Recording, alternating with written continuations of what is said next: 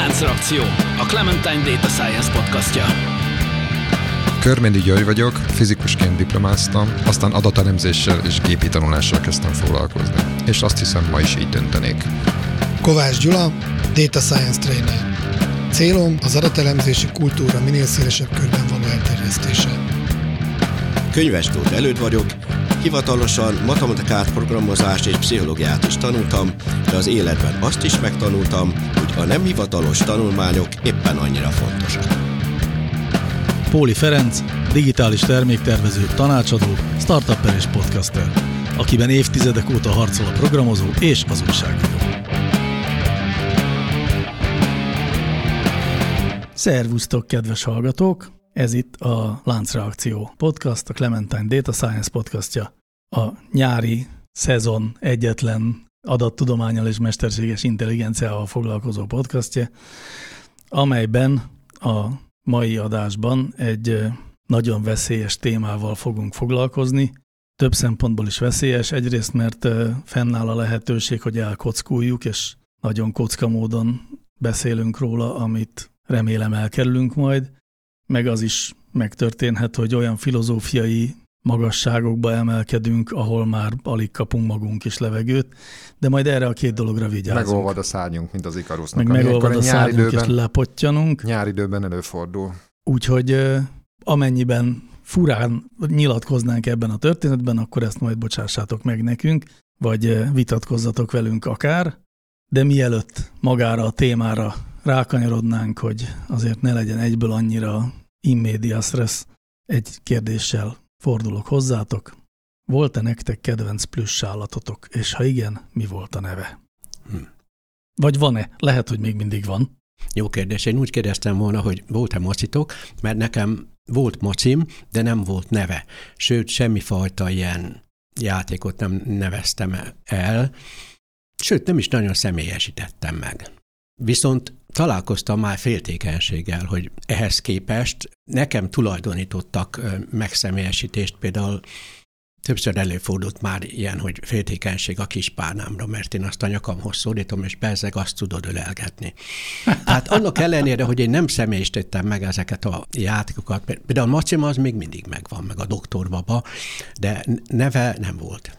Én ennek pont az ellenkezője módon éltem, amennyiben is a Maki Majon volt a kedvenc állatom, akivel szerintem 14 éves koromig megbeszéltem a nap történéseit. Csűha. De szó szerint megbeszéltem vele, szóval, hogy én elmondtam, és aztán ő is elmondta, hogy mit gondol erről egy elalvás előtt. Később nem váltottál naplóra?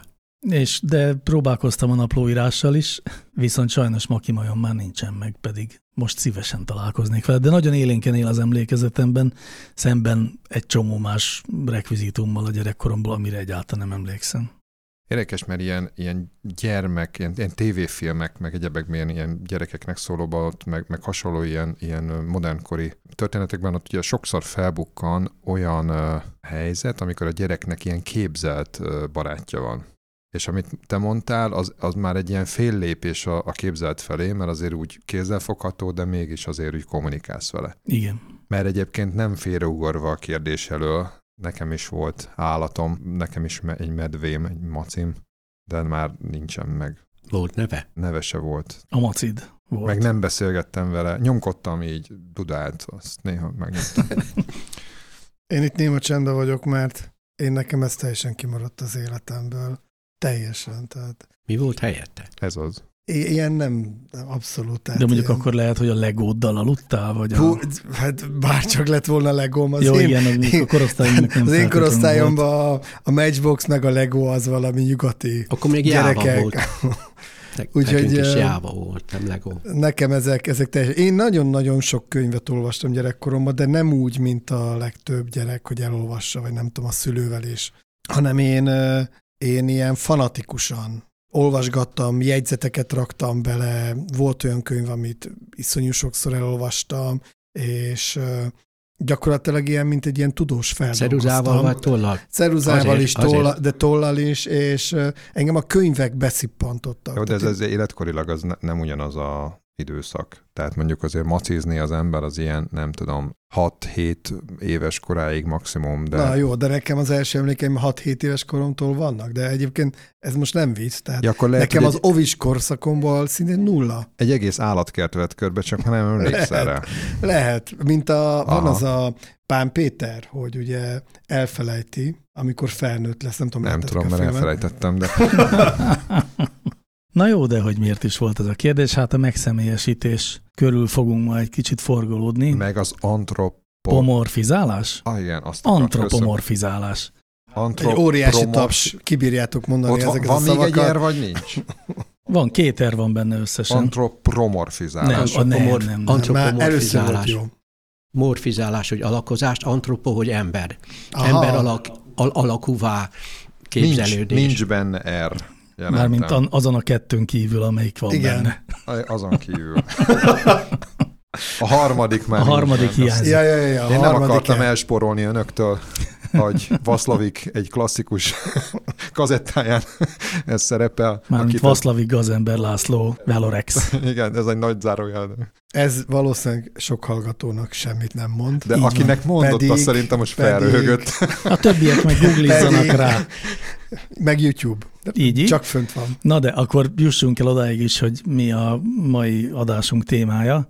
Hát ha annyit mondok, hogy lambda, akkor nem biztos, hogy mindenkinek megvan ez a történet, ezért gyorsan összefoglalom.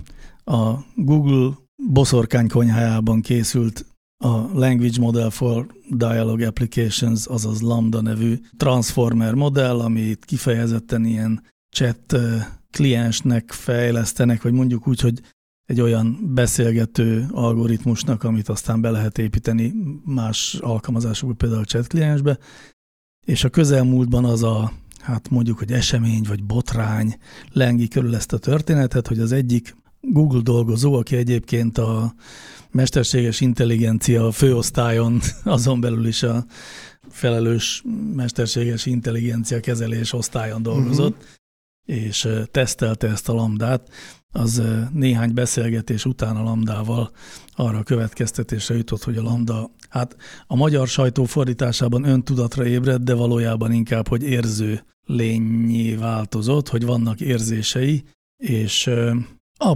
botrány része talán a kevésbé érdekes, mi szerint is, amikor ezt aztán publikálta néhány ilyen beszélgetés részlet kíséretében, akkor a Google azonnal felfüggesztette az állásából, mondván, hogy megsértette a titoktartási nyilatkozatot, ő majd szeretné visszakapni a munkáját, és azóta az egész sajtó arról ír, hogy a Lambda egyik, mármint a Google egyik mesterséges intelligenciája mondjuk, hogy öntudatra ébredt, vagy legalábbis érző lény lett, a, meg még azzal meg lehet fűszerezni a történetet, hogy a felfüggesztett dolgozó ügyvédet fogadott a Lambda részére, hiszen szerinte neki jogai vannak, és meg kell azokat védeni. A Kömlődi Ferenc cikkében ő azt írja, hogy a vállalat, tehát a Google felelős EMI részlegén dolgozó kutató, akinek a neve egyébként Blake Lemon. Lemon. Lemon. Lemon. Nem mindegy. Így van, a Kömlődi Feri pedig jövőkutató, és nagyon rá van feszülve az ilyen sztorikra, úgyhogy gondolom, hogy ezt is alaposan dolgozta Az fel. az érdekes, hogy nem. Tehát a, a cikk, én, ezt, én is ezt vártam, mert ő ugye, hát ő aztán teljesen bele tud tekeredni. A És ez, transhumanizmus ez gyakorlatilag, egyik fontos képviselője ez gyakorlatilag egy feljegyzés. Tehát, hogy, hogy egy tök rövid valami, gyakorlatilag csak egy ilyen feljegyzésszerű cikket írt belőle. Én azt gondolom, hogy őt ez annyira megüthette egy kicsit ez, a, ez az egész. És Sokakat megütött, és azt hiszem, hogy ebben elég nagy szerepe volt a sajtó felszínes tárgyalási módjának egyébként, mert ugye elsőre természetesen rengeteg tudós nyilatkozta, hogy hát ez hülyeség, a emmik nem ébrednek öntudatra, uh-huh. mindenki nyugodjon le szépen.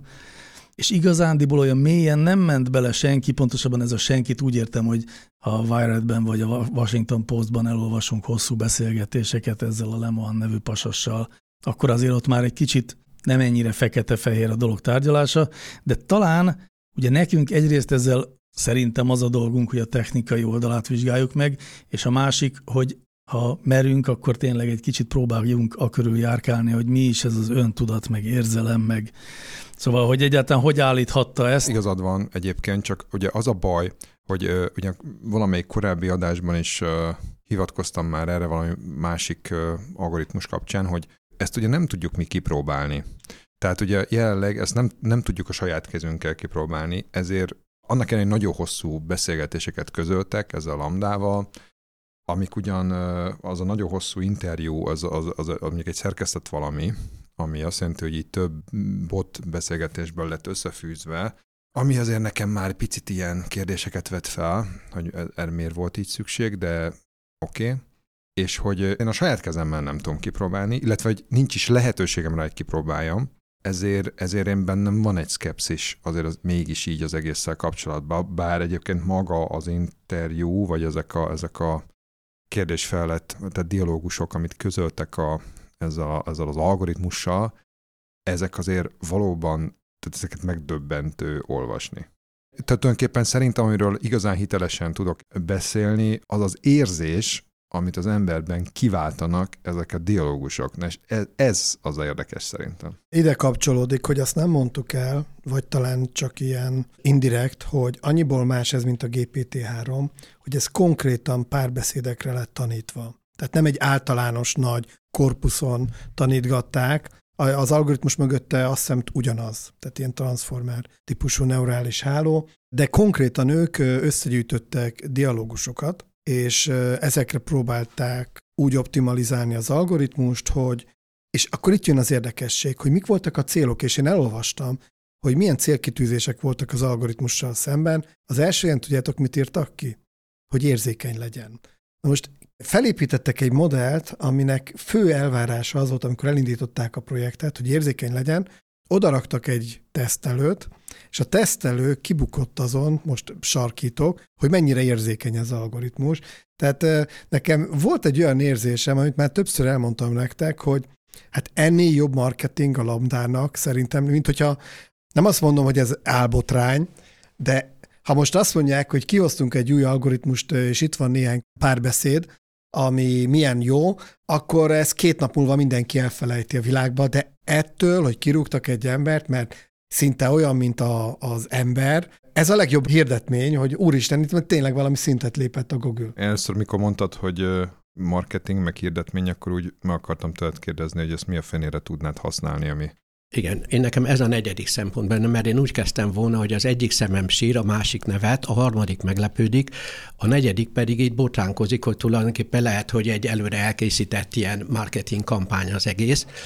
Miért sír a szemem? Az egyik, az egyik azért sír, mert hogy egyáltalán, hogy, hogy ilyenről beszélni kell, ez tehát sokfajta beszélgetésben megemtettük már ezzel kapcsolatos szempontokat, hogy mostan egyáltalán lehet-e érzé vagy tudatos rént játszani. Tehát itt kénytelenek leszünk, vagy leszek néhány ilyen szempontot felemlíteni. A másik, hogy én amikor először olvastam a hírt, akkor még csak egy helyen találtam, és senki a környezetben erre nem nagyon reagált, akkor én azt hittem, hogy, hogy azért rúgták ki a Blake Lemant, mert, mert hogy ilyen hülyeséget mondott. És hát én nagy meglepetéssel szembesültem, amikor kiderült, hogy nem ezért rúgták ki, mert, nem. mert ekkora marhaságot mondott, hanem azért, mert titkot sértett azáltal, hogy, hogy ő ezt a párbeszédet, ami úgymond a, ezzel a géppel folytatott közölte, mert ezt a, a, a Google úgy, úgy érezte, hogy ez ilyen céges titok megsértése. Uh-huh. A Lemon azzal érvelt, hogy ez azért nem az, mert ő tulajdonképpen munkatársának tekintette ezt a uh-huh. illetőt, tehát ezt a gépet, ezt az algoritmust, és ő nem érezte úgy, hogy céges titkot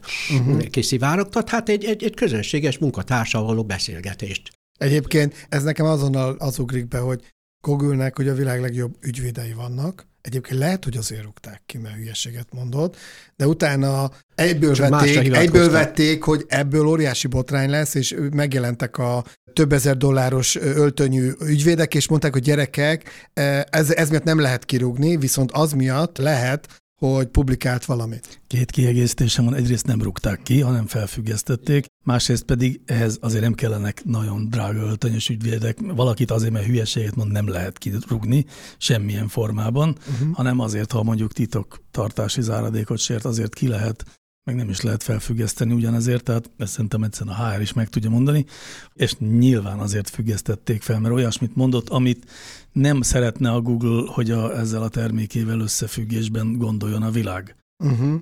Biztos ez? Egészen biztos vagyok benne. Igen, hogyha elolvasod a pasassal készült hosszú interjúkat, akkor abból azért az derül ki, hogy ez nem egy kreált történet. Uh-huh. Én közben megnéztem a LinkedIn profilját, és jelentem ott is a Google-nek a dolgozója. Hát, mivel fel Valahol mérnökként említik. Bármiféle keresztvalidációnak számít.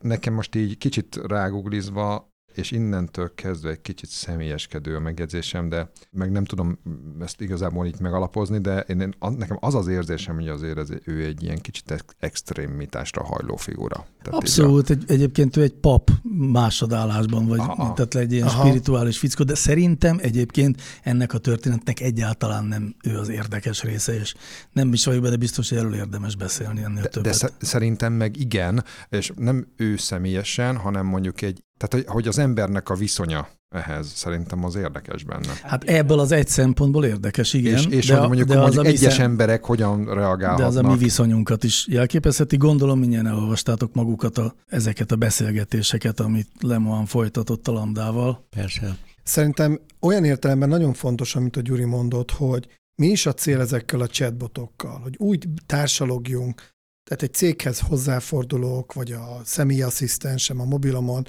úgy tudjak már társalogni ezekkel a mesterséges intelligencia algoritmusokkal, hogy komfortérzésem legyen, hogy ne érezzem azt, hogy ez azért mégsem ember, hanem hozzá kell igazítanom a, a beszédemet. Volt jó néhány műsorunkkal korábban, hogy van ez a kompromisszum, hogy meg kell tanulnunk a chatbotokkal társalogni, és itt a Google valószínűleg egy olyan irányba akarja elvinni a fejlesztést, hogy ne, ne kelljen kompromisszum, bármit mondok, bárhogyan fogalmazok, tökéletesen azt az illúziót keltse a túloldalon, hogy a túloldalon akár egy ember is lehetne, és ebben a pillanatban kezdem megérteni a tesztelőt, hogy amikor már tényleg nincs különbség, akkor az ember egy kicsit elbizonytalanul. Azt a kérdést fogom mindjárt feltenni, hogy bennetek milyen érzést váltott ki, amikor ezt olvastátok. Nekem erre van egy nagyon erős válaszom. Előtte Na. még, előtte még hadd reflektáljak annyit a Gyulának a Google-re, hogy én azért azt gondolom, hogy ez egy súlyos etikai aggály a részemről biztosan, de nem csak a részemről, hogy olyan gépi kommunikátort csinálni, amelyik elhiteti, tehát a később majd még fogunk beszélni, majd fölírom magamnak a, a Turing tesztről, mert Mhm. ugye az itt a, ami, én ami, ami, ami, hívó szó, de hogy, a, hogy itt e- ezzel kapcsolatban valami, valamit alaposan át kell gondolni. Én azt gondolom, előrevetve, és akkor a kérdésemre, tehát hogy milyen érzést váltott ki bennetek a, ez, amikor olvastátok? Bennem egyrészt elég meglepő volt, hogy nem volt Uncanny Valley, tehát nem éreztem azt, hogy ma- már majdnem olyan, de egy kicsit azért mégsem, hanem eléggé hihető volt.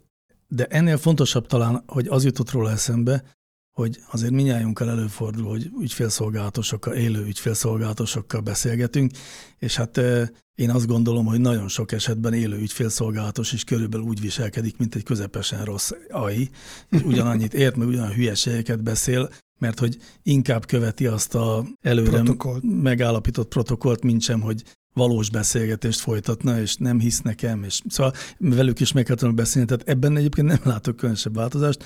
Másrészt meg az jutott eszembe, hogy a közelmúltban láttam Keanu Reeves nyilatkozni a új Matrixról, egy ilyen promóciós interjú keretében, és hát Lambda egyszer-kétszer azért belecsúszik ilyen kissé ködös mm, válaszokba, de Keanu Reeves is belecsúszik egyszer-kétszer nagyon ködös válaszokba a Matrix uh-huh. kapcsán. Szóval azért nem éreztem Uncanny Valley-t, mert az emberek is tudnak hihetetlenül ködösek, hülyék és érzéketlenek lenni. Tehát ahhoz képest, hogy milyenek az emberek általában, ahhoz képest szerintem Landának ezek a beszélgetései kifejezetten meggyőzőek. Jól ö, mímeli azt, hogy ember.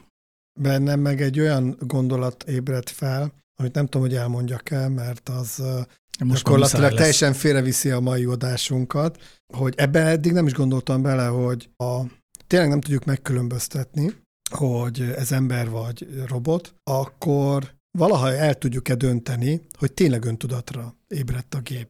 Akkor milyen eszközünk lesz arra, hogy, hogy ez csak marha jól úgy tesz, mint az ember, vagy tényleg? Nekem volt azért Uncanny Valley, de csak egy-két helyen. Tehát egy-két helyen éreztem azt, hogy egy kicsit döccen, és a következő vallomáson lehet, hogyha ezt egy emberrel folytatom, akkor nem tűnik föl, vagy akkor nem Mhm. tűnik Uncanny Valley-nek. Így most, mert és akkor most jön az, az érdekes, hogy azért alapvetően volt egy egy súlyos megdöbbenés bennem, pedig mondjuk azért elvben Ugye én ezt ugye két szemmel nézem, egyrészt ugye, vagy két, mi ez? Nem, két szemmel nézed, ezt én meg tudom erősíteni fizikailag is így Igen. van. De értjük, hogy két sapkában is Két nézed. okos szemmel Több olvasata van a dolognak. Két füllel hallgatom, de az hülyeség.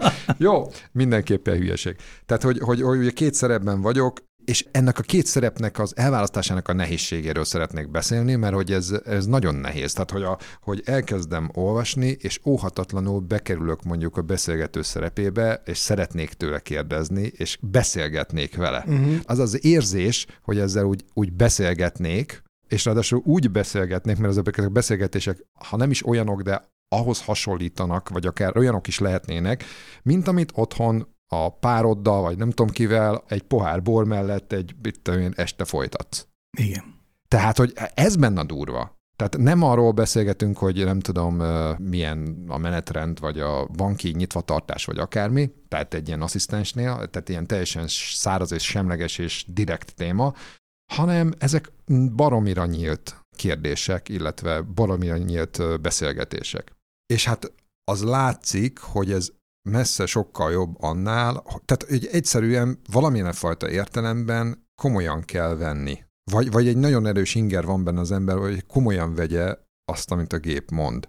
És azért az, az, az egy nagyon fontos tudati változás, és akkor itt jön a két sapka, vagy a két szerep, hogy én ezt tesztelőként nézem, hogy mondtam neki egy kérdést, és akkor egy kicsit ez megint a Turing, hogy így kérdezek tőle valamit, és jaj, mit válaszol, na, most megfoglak, vagy, vagy egyáltalán valahogy így kiúratni a nyulat a bokorból, vagy, vagy Erdős Pali bácsi, mikor a tehetséges tizenéveseket kérdezgette. Szóval kicsit ez a, ez a, hogy most akkor van benne szikra, vagy nincs. Vagy hogy tényleg elkezdek vele beszélgetni, mint az, a Elizával annak idején a titkárnő, ha jól emlékszem a történetre. Igen. Az a jelenség, hogy a, azt hiszem a 60-as évek, amikor először megcsinálták ezt, ez egy szociálpszichológus csóka volt, aki igazából azt hiszem a kérdőívek, vagy valamiféle ilyen vizsgálatnak a automatizálni szerette volna, és ezért, mivel ez, az volt az eljárásnak a lényege ilyen nagyon standard kérdéseket, meg nagyon standard logikával ment az egész dialógus, és, és direkt az volt, hogy ne térjen ki ebből a dialógus. Tehát a kérdezőnek a technikája olyan volt, hogy gyakorlatilag a reflektált mindig, de ilyen nagyon-nagyon gépiesen reflektált az elmondottakra, amiket a páciens elmondott, ugye egy ilyen pszichológus beteg beszélgetésben. Ezért csináltak egy, ez volt az első olyan alkalmazás, ami híres lett, hogy csináltak egy ilyen beszélgető botot, és azt vette észre, hogy a titkárnő a fáma szerint legalábbis órákig beszélgetett ezzel a, hát akkor még nyilván ilyen terminálon ottan pötyögtek. Igen, igen, és azért jön ez ide, mert a tesztelő, mármint Leman egyebek mellett megkérdezte Lambdát, hogy, hogy mi a viszonya Elizához, és azt mondta, hogy ő nem Eliza, ő nem csak egy ilyen döntési fán működik, mint Eliza működött annó, és ő sokkal érzékenyebben tud reagálni a dolgokra. Egyébként én találtam egy cikket, ami összefoglalja azt a hat paramétert, amire tanították. Ez a sensibleness, safety, és így tovább. Én egyetemelnék ki, hogy például érzékenységben, ugye van egy humán görbe, hogy az ember mit teljesít, és a lambda hogy jött fel. Ugye itt mutatják, hogy ahogy egyre tanították, most hogy jött fel. Jó, de ezek ilyen nagyon puha metrikáknak tűnnek nekem, vagy hogy a tökönbe már elnézést definiálnak olyasmit, hogy érdekesség. Érdekesség, na, vagy és ez az, na ez az érdekes, hogy alapvetően az jött ki, hogy ahogy tanították, közelített az emberi teljesítményhez, és egy dologban megelőzte, az érdekesség. Az érdekességben előzte meg, és ez lehet az, ami miatt minket szerintem be tud csapni a lambda, hogy amikor kommunikálunk másokkal, az egyik legnagyobb érték a túloldalon az, hogyha mond valami váratlan. Tehát ha valaki olyan beszélget, hogy közhelygyűjteményeket mond meg, igen, meg aha, meg értem, az nem egy nagy intellektuális élmény. Ez a lambda, ez már az ember túl szárnyalja, ezen mutató alapján. Érzelemben már majdnem utolérte, ez zavarhatta meg a szerencsétlen alkalmazottat vagy tesztelőt. Egyetlen egy dologban van, amiben viszont nagyon lemarad, ez a, fordítsátok már, ez az informatívness, ez mi lehet? Ez inform... Informativitás, vagy De mit információ. Te, hát, hogy, hogy mennyire informatív az, Igen, amit mond. Hogy... tehát marha érdekes, érzelemmel elég, de nem informatív. Messze nem olyan informatív, mint az ember, de ezt észre se vesszük szerintem sokszor. Mert arra van valószínűleg feltanítva, Hát igen, valami hogy egy jó újat úgymond. partner legyen. Igen, nem mond újat, hisz csak a meglévő adatbázisból dolgozik. Nem tudom, hogy ugyanez a kettő, de mindegy. Tehát az a baj, hogy ezek így nem tudjuk, hogy emögött mi van, de... De most, hogy mondod egyébként, így olvasva ezt a beszélgetést, tök érdekes, mert valóban talán az benne a leg uncanny, vagy az a legilyen furább, hogy mindig érdekesen válaszol, hogy nem, tehát nincs az, hogy aha, és hogy ugye azt lehet mögötte de érezni, hogy megtanulta, hogy... hogyan kell. Tehát lehet, hogy ilyen jó, ilyen... Hát ilyen, mert izé- az, ilyen, arra van optimalizálva, hogy mindig valamit na, válaszol, nem akkor ilyen bestsellereket biztos lehetne vele íratni, csak Igen. máshogy kéne És hogy, feltanítani, de... hogy ugye ezzel szemben az ember, annak néha nincs kedve beszélgetni. Ah, ez Neki meg mindig van Ah, kedve na, beszélgetni, és igen, ez na, a meg új use case van, mert ugye idáig csak a marketing bullshit generátor, az a nyilvánvaló use case, az új, a, a mindenféle ilyen románáknak, meg ilyen, izé, ilyen, ilyen típusú standard könyveknek az írása, az, abból, ab, az irgalmatlan mennyiségbe tudja. Sőt, bármit. Tehát tulajdonképpen, hogyha valakinek hiányozna valamilyen szempont benne, ez a, hat- te említettél hatot, akármennyit lehetne említeni, tulajdonképpen bárki, hogyha meg tudna valamit fogalmazni, hogy neki mi hiányzik ebből az egész beszélgetésből, azt valószínűleg nyilván be lehetne programozni. Erre hadd említsem Naimant, ő azon kívül, hogy 47-ben mondott egy ilyet, hogy hát tulajdonképpen már mindent megcsináltunk, amit számtechnikailag, meg elektronikusan lehet, de ezt ne nagyon aggóztassuk, mert lehet, hogy furcsán néznek néznek ránk öt év múlva. Ehhez képest viszont egy másik kollégájának pedig azt mondta, aki úgymond tagadta, hogy hát úgymond gondolkoznának, meg egyre tudatosabbak, meg erre intelligensebbek lennének a gépek, erre, erre mondja neki a Neumann, hogy figyelj, mondjad meg nekem, hogy szerinted mit nem tud még a gép. Fogalmazd meg, és hogyha te ezt megfogalmazod, akkor én másnap beprogramozom. Az itt a bökkenő, hogy a tudatról, vagy úgymond intelligenciáról, maradjunk csak az intelligenciánál, sajnos annyira nem tudjuk, hogy mi az, hogy tulajdonképpen meg se tudjuk fogalmazni, hogy mit nem értünk benne. Ha meg tudnánk fogalmazni, akkor, akkor már persze tudnánk is ilyet csinálni. És hogyha csak az intelligenciára mondom ezt, akkor még lehetne ezen vitatkozni, de a tudatra is mondhatom. De most én tudom, hogy erre mi a válasz a másik oldalnak. A másik oldalnak az a válasz erre, és tudok tekintélyelveteket is mondani, mert például a Zsírvert Zának a Szellem fogalma című könyvében ő azt bizonygatja, hogy nincs is tudat vagy uh-huh. intelligencia, hanem ezek úgynevezett ilyen diszpozicionális tulajdonság, hogy akkor, amikor történik valami, akkor reagál rá valamilyen szerkezet, ebbe az ember képes belelátni valami olyasmit, mint például a rugóba a rugalmat. Rugalom sincsen, hanem amikor a rugót kifeszíted, akkor rugózni fog. Ő azt gondolja, hogy minden tudatszerű, meg intelligencia-szerű dolog ilyen. Minden esetre az, azért ahhoz hadd térjek vissza, tehát én azt állítom, hogy annyira nem értjük a intelligenciát, a tudatról nem is beszélve, hogy, hogy, hogy itt az, az a helyzet, hogy nem tudjuk megfogalmazni, hogy mit nem értünk. Ha meg tudnánk fogalmazni, akkor már előbbre lennénk. Tökéletesen egyetértek vele. Ami ebben most egyfajta ilyen forradalmi szerintem, az az, hogy rá kell döbbennünk arra, hogy azok a, azok a fogalmak, azok a konstrukciók, amiket korábban próbáltuk megfogni, azok mennyire nem alkalmasak arra, hogy, hogy ezeket megfogjuk vele. Akár mondjuk a Turing-teszt. Ugye a Turing teszt az, hogy itt a szomszéd szobában van a lambda, és akkor itten négyen megpróbáljuk eldönteni róla, hogy az ember vagy nem. És az van, hogy most itt lehet, hogy aztán lehet róla a jéghokiról beszélgetni, és akkor gyorsan kiderül, hogy tehát most azért kéne tesztelni, hogy így tényleg mekkora a tudása, akkor gyorsan kiderülne, hogy, hogy ahhoz nem ért, és akkor ottan lebukna. De, Mondjuk akkor a feleségem is De lebukna. lehet, hogy a feleséged is, tehát, de hát most jössz rá majd, hogy nem fejezem be a mondatot, de hogy a, hogy ezek már bőven-bőven beszélnek olyan szinten, hogy, hogy maga a kommunikációból nem fog kiderülni. Ha az, ha az megfelelő doménakra, megfelelő módon van feltanítva, ebből nem fogjuk kitalálni. Ezzel a egyszerű logikával, hogy az ember vagy gép. Lehet, hogy valami rafinált logikát fel lehet még mindig találni, de ez ilyen, ilyen egyszerű beszélgetésből ez nem fog kiderülni, ezek túl jók ehhez. Ugyanakkor meg van meggyőződésünk arról, és nem csak azért, mert itt nagy okos tudósok állítják ezt, hanem, hanem nekünk is azért van egy ilyen megrögzöttségünk, hogy ez azért még nem a mesterséges de, de intelligencia. Nem, viszont másrészt meg nekem az jutott eszembe, hogy hogy nem is kell. Tehát biztos találkoztatok olyan emberekkel, hogy mondjuk a szobanövény azt mondja, hogy lelke van. Vagy, vagy a, hát a kutya, meg ezek. Na jó, de várjál most az Tehát, hogy hogy a másik... olyan dolgokban is azt mondjuk, hogy lelke van, amiről valószínűleg ezt ez csak úgy érezzük, autó. Én konkrétan ismerek olyat, aki olyan szinten érzelmek kötődik az autójához, hogy azt mondja, hogy ennek lelke van. Tehát ez, ez, ezt én érzek egy rezgést közte meg közte, meg stb. Jó, de ezt nem értheted, mert nem volt macid. Nem volt macin. Tehát az ember sokat van egy tárgyal együtt, már kialakul a, az a képzete, hogy ott van egy ugyanolyan érző lény, mint én vagyok sokszor. De az, ez nem, ez a képzete nagyon ritkán alakul ki. Tehát az igaz, hogy antropomorfizálunk tárgyakat, vagy mondjuk szereplőket, Na ezt vagy a szót állatokat. kerestem, köszi szépen. Hát mert csak nem akartad a sok elható miatt kimondani.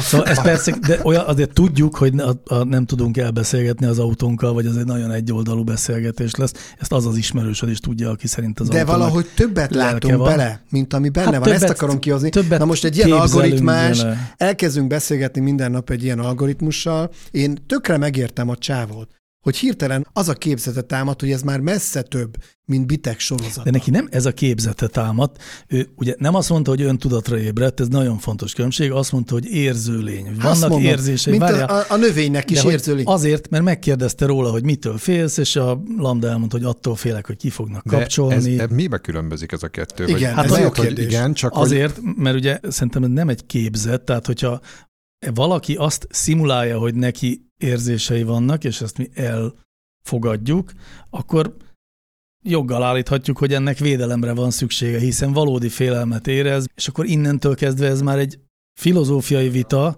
tehát csak azt mondom, hogy ez nem olyan fajta érzés a, a Lemoánban, mint ahogy a haverod az autójáról azt gondolja, hogy ha csúnyán beszélek vele, akkor el, eltörik a sebváltó, uh-huh. ami egyszerűen csak hülyeség, de hogy ez itt nem egészen erről van szó, mert itt valóban szimulálja azt ez a rendszer, hogy érzelmei vannak. igen, én, a, én az imitáció szót írtam Persze, fel. hát az azt hiszem, az a a, a, a, azt hiszem, hogy azzal lehet ezt legjobban leírni, mert hogy amit mondtál, hogy öntudat, meg hogy érzései vannak, bennem ez úgy épülne fel, hogy, hogy van öntudata, ha van, és akkor ha meg van öntudata, akkor utána még érzései is vannak. Tehát, hogy az egy ilyen szűkebb halmaz.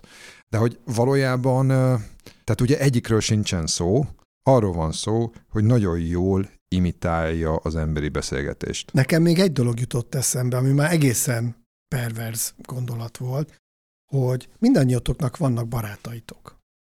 Ugye? Hmm, Tegyük fel. És miért barátod a barátod? Mert olyan jókat tudsz vele beszélgetni.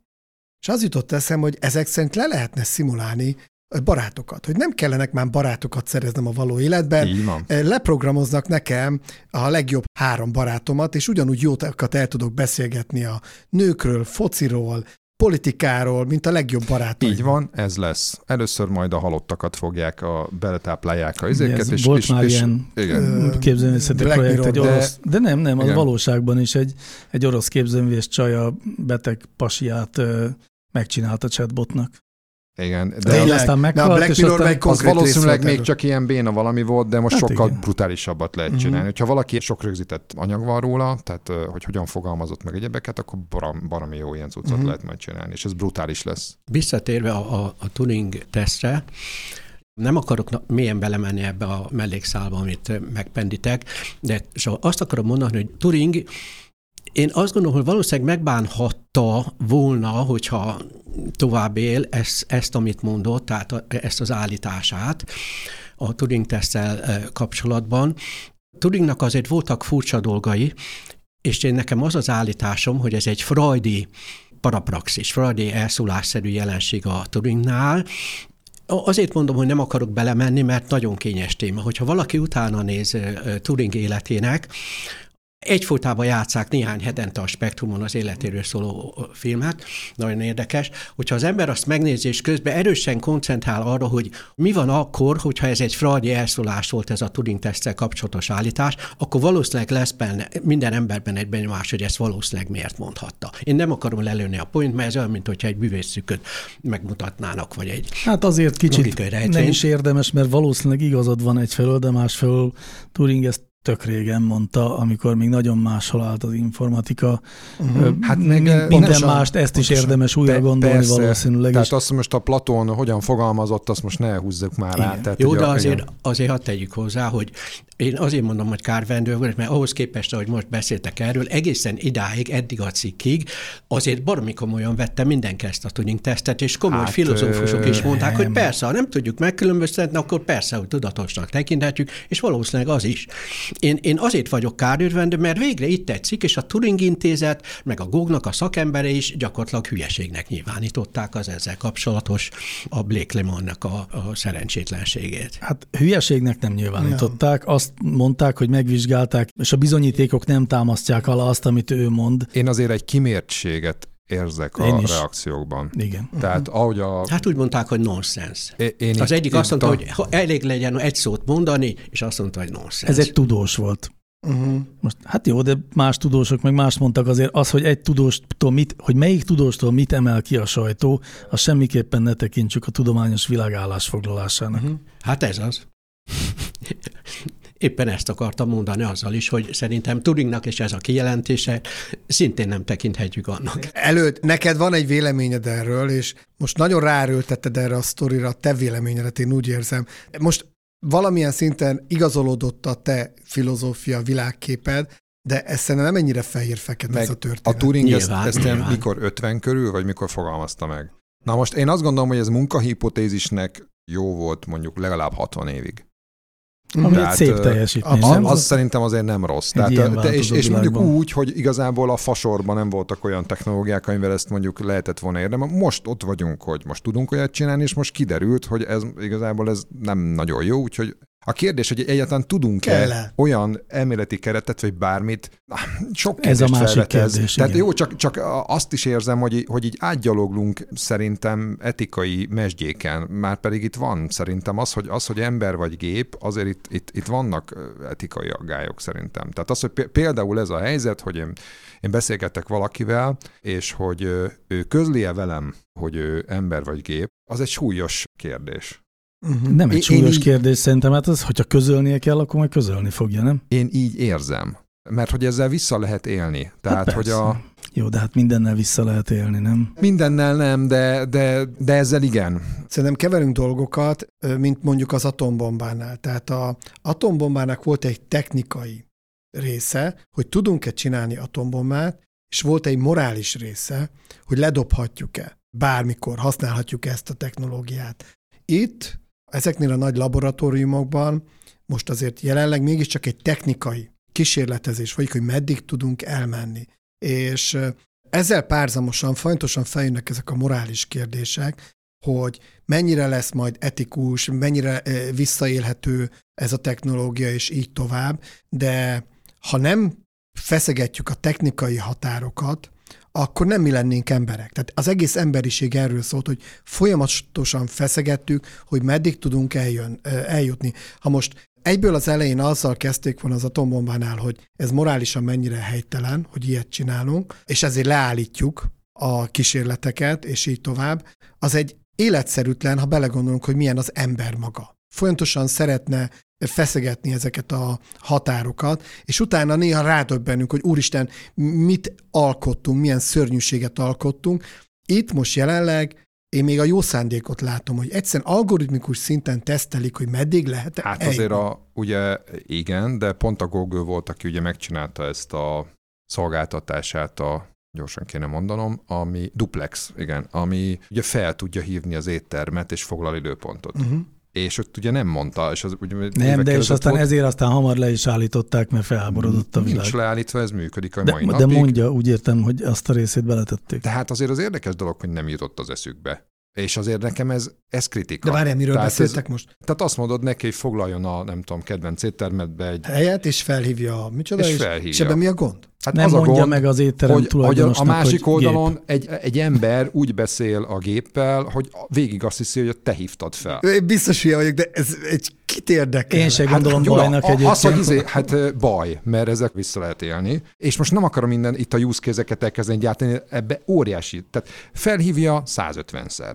Uh-huh. Tele, lefoglalja az éttermet. Emberek hívták fel, nem tudja igazából validálni, hogy, izé, hogy azok nem validak. Tehát uh-huh. most mit csináljon? A, az idő idejét rabolod vele, mert, mert és egyébként ez szerintem a legmegbocsátat. Ha más nem, akkor az, hogy most 5 percig feltartottad, Ezek szerintem, meg, De várj, de mondok, mondok mást. Akkor hívja fel az éttermet, ha én szólok neki, hogy hívja fel. Magától nem fog foglalni. De Gyula, Olyan nem nincsen, érted, hogy... hogy- vissza lehet vele élni nekem, ez a problémám. Tehát mindennel. Beállítok egy skriptet, és akkor, izé, és akkor 150 Ja, értem. jó, de ha van egy most nem szolgám, értem, aki, értem. van egy alkalmazottam, akinek azt mondja, hogy addig hívogatod az éttermet, amíg nem foglalsz, akkor az pont ugyanezt fogja csinálni. Vagy én. Én hívogatom csak, is de fogalom. nem, valószínűleg nem 150 asztalt akarsz foglalni, egyet, most vagy ez hogyha meg mindegy. 150-et, akkor is izé, tehát ráthúzzák, utolérnek De most ez akármi. egy technikai most értelmű kötözködés csak. nem, mert hogy ezt, ezt gyakorlatilag bármeddig meg lehet csinálni, meg Hát lehet csinálni azt, hogy mondjuk a nevedbe, Jó. a te hangoddal, Bocsánat, ezt itt elvágom most, megmondom miért. Mert egyrészt a végére értünk nagyjából a beszélgetésnek, másrészt, mert hogy ez megérne egy külön beszélgetést, egy teljes hosszú beszélgetést, hogy milyen morális kérdéseket vetesz fel. Uh-huh. Szerintem a lambda két szempontból került ma megbeszélésre. Az egyik az az, hogy technikailag milyen messzire jutott ez a megfejtés, és másrészt, hogy mit akartam mondani, csak rémülök, mert nagyon félek, hogy félbe fog szakítani, mert látom rajtad, félbe, hogy- félbe, hogy félbe. félbe Ilyen ragadozó. Szóval, hogy, eh, hogy, hogy öntudatra ébredhet-e egy gép, vagy hogy ez, tehát hogy baj-e, hogy öntudatra ébred egy gép, az egy egészen másik kérdés. Ugye itt most azt kimondtuk, hogy nem ébredt öntudatra, hogy szimulálta az érzelmeit, de azt jól csinálta, kb. ide jutottunk. Hogy ez baj vagy nem baj, az szerintem egy, még egy, egy jóval nagyobb téma. Én csak egy, egy példát mondok, mondjuk a te nevedbe, a te hangoddal felhív engem, és nem tudom, valami elküld engem a vérbe, hogy hogy mertem én így a podcastba ilyeneket mondani. Igen. És akkor, tehát a, mi a valóság innentől kezdve? Tehát én teljesen azt gondolom, hogy, hogy ez te voltál, és te hogyan bizonyítod be, hogy nem te voltál. Úgyhogy most arra buzdítanám a hallgatóinkat is, hogy, hogy gondolkodjanak egy kicsit ezen, és küldjenek nekünk ilyen use case-eket, meg mi is majd akkor próbálunk még ilyeneket összeszedni, nemrég és akkor beszélgettünk a deepfake-ről, ami ugyanez a ugyanez a problémát problémakör. veti fel. Ugyanez a pro- ez tulajdonképpen ugyanaz, csak és nem az az persze algoritmus, ezekben az de... eszközökben ez mindig benne van, ugyanakkor pedig, hogyha én betelefonálok az egyik nagy szolgáltatóhoz, és ott felveszi egy emberi hang, nem egy IVR-ban kell nyomkodnom a gombokat egy hangmenüben, hanem valaki megkérdezi, hogy mit akarok, elmondom, és ő érti, és azt mondja, hogy mindjárt intézkedem, és az egy gép, az valószínűleg egyáltalán nem fáj, még akkor se egyébként nem mondja meg, hogy ő gép, mert egyébként nekem az is furcsa lenne, hogy ha esetleg egyik-másik ilyen mai ügyintéző megmondaná, hogy ő ember, azon is Mhm. elcsodálkoznék, mert nem úgy hangzik. Szóval, hogy ez a része meg nem biztos, hogy baj, tehát lehet ezt jóra is használni, és nyilván lehet rosszra Lehet is jóra használni, használni, csak ez olyan, sok- mint a kalapács. I- Igen, igen, de attól még a, a kalapács alkalmazására ott van a római jog, meg a többi, tehát hogy alapvetően mikor, mi az, amikor mondjuk a másik ember érdekét meg egyebes értek, csak itt ez nincsen definiálva, és ez tényleg ilyen fegyverviselési Még. engedély. Tehát a, akkor Igen, Igen, én mondtam, hogy van technikai, morális, és utána mindig jön a jogi környezet. Tehát uh, itt most uh, valami technikailag áttört, tehát jól láthatóan uh, itt az utóbbi években rengeteg dolog jön ki, ami, ami óriási ugrás, és már is morális kérdésekről beszélünk, tök jól egyébként, meg a jogi környezet, hogy ez hogy fog majd lerendeződni, de konkrétan a laboratóriumban az informatikusok, a data scientistek, a machine learning kutatók, ők csak arra koncentrálnak, hogy minél életszerűbb legyen. Na, csináljunk egy olyan adást, és akkor tényleg még egyszer kérem a hallgatókat, hogy emi ilyen jellegű alkalmazásai visszaélő use keresünk, meg mi is gondolkodunk majd ilyeneken, és hogyha elég sok összejön, akkor csinálunk belőle egy adást. Abszolút. Át lesz írva Sőt, a dal, hogy, alkalmazzuk. hogy a szó veszélyes fegyver helyett ez lesz az új dal, hogy az emi veszélyes fegyver, és van, aki fegyvertelen. Méltó elköszönés. Méltó. Azt hiszem. Nem, nem értjük. Értjük? Nem, nem értjük. De azért jó, azért jó. De lehet, azért hogy tetszik. most De kiderült hangzik, előtt, hogy most Szóval ez kicsit- az első hibád, mint algoritmus, tehát Olyan, mint a mert lambda most már eláruljuk előd egy algoritmus. Hát ezzel a rejtvényel búcsúzunk akkor a algoritmus előd. Sziasztok!